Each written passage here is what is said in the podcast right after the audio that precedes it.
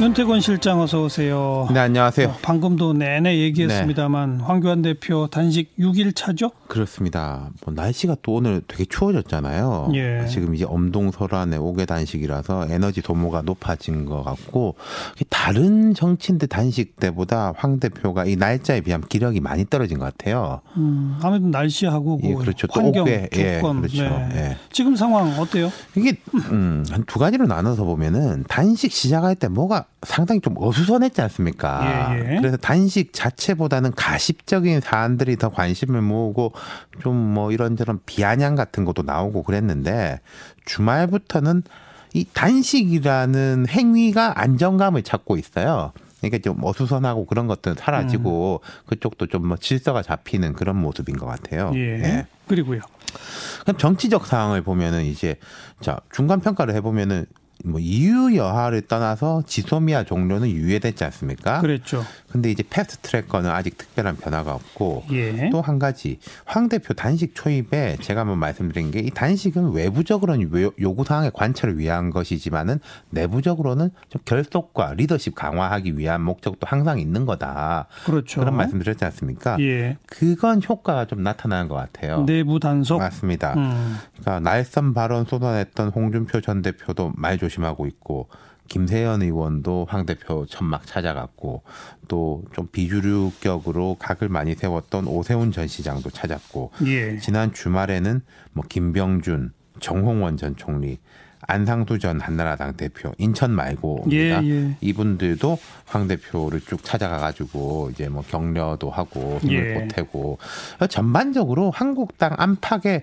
보수 진영 사람들이 말 조심을 하고 있어요. 그러니까 황 대표의 노선이나 전략에 동의하지 않는 사람들도 말 조심하는 게 당 대표가 엄동설 안에 단식하는데 이 험한 소리 하는 것은 정서에도 안 맞고 도리가 아니죠. 예, 정치 도의에도 안 맞고요. 음. 예.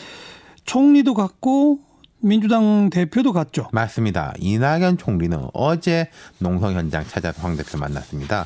또 총리 공간이 그 농성장하고 바로 지척이거든요. 음. 그리고 오늘 이해찬 대표 농성장 찾았고요. 예. 네. 두 사람이 무슨 대화를 했을까요? 이게 이제 이 총리는 뭐황 대표의 뜻을 대통령한테 잘 전달하겠다. 단식 푸시라 이 정도였고 이해찬 대표도 단식 이제 풀고 나와서 나하고 협상합시다. 예, 예. 뭐 이런 이야기를 했는데 그 기력이 많이 소진돼 가지고 황 대표가 긴 이야기는 못 했다고 그래요. 그리고 음. 모르겠습니다. 빔 했는데 안 했다고 말할 수도 있지만은 시간이 되게 짧았던 걸 감안하면은 뭔가 컨텐츠 있는 내 이야기가 오가지는 못했을 것 같아요. 네. 네. 앞으로 어떻게 될까요? 자, 이 출구 전략 뭐 이런 거 있으신데 단식 이런 출 경우에는 출구 전략은 정말 보안을 지켜야 되는 거거든요. 그러니까 뭐 밖으로 들리는 이야기는 없는데 우리가 한번 예측은 해볼 수 있겠죠. 어떤 음. 모멘텀이 있을 것인가. 어떤 모멘텀이요? 그러니까 뭐 여당의 입장 변화가 첫 번째 있을 것이냐. 음. 이해찬 대표가 오늘 오후 민주당 의원총회에서 이런 이야기를 했습니다. 합의 처리 못할 경우에 생길 부작용이 예상보다 클 수 있다. 막판으로 올수록 모든 걸 다 석권하는 상황이 될 수 없다고 이해하기에 이건 이제 우리가 요구한 거다 음. 얻을 수는 없다. 예. 이제 실질적으로 협상을 할 수 있을 것 같다. 돌이켜 보면은 접점이 어느 정도 보이는 것 같다. 음. 이렇게 말을 했습니다. 어떤 접점이요? 그러니까 이게 제가 보면요. 이해찬 대표가 원래 좀 당내에서도 강경 이미지잖아요. 근데 이런 이야기를 한 것을 보면은 이해찬 대표가 지금 세계 공을 들고 말하자면 저글링을 하고 있어요. 예. 세계 공이라는 것이 첫 번째 한국당, 음. 두 번째 당내, 세 번째는 당 밖에 이제 정의당이라든지 바른미래당 방금 김관영 원내대표라든지 좀 이런 그룹들이죠. 네, 네. 선거법 협상에서는 당내 의견도 만만치 않고 한국당하고 다른 당은 정반대입니다. 음. 근데 이게 정치력을 발휘하면요. 왼쪽에서 오는 압박을 오른쪽으로 연결시키고 오른쪽에서 오는 압박을 왼쪽으로 연결시킬 수가 있는 거거든요. 예컨대 정의당이나 김관영 원내대표 같은 사람한테 아니야 나는 해주고 싶은데 음. 한국당이 저 정도로 하니까 우리도 요구사항을 좀 낮춰야 된다 이렇게 이야기를 하고 한국당에 또 반대로 이야기를 하고 예, 예. 지금 접점을 찾자라는 이야기는 제가 생각할 때는 황 대표하고 구체적으로 어떤 이야기가 오갔다라기보다는 여러 정치 세력이 이런 압력을 받을 환경이 돼 있다 음. 또 뭐든지 마감이 닥쳐오면은 좀 뭐가 좀 일이 예. 진행되기 마련이잖아요. 예. 조금 아까 김관영 의원도 자유한국당하고도 아마 물밑에서는 협상안들이 오가는 것 같다는 네. 식의 얘기를 했거든요. 그렇죠. 그런 거겠죠. 근데 그래서 최종 합의가 가능할까요? 자, 근데 그러려면 한국당에서도 뭔가 내부의 마지노선이 사실은 있어야 돼요.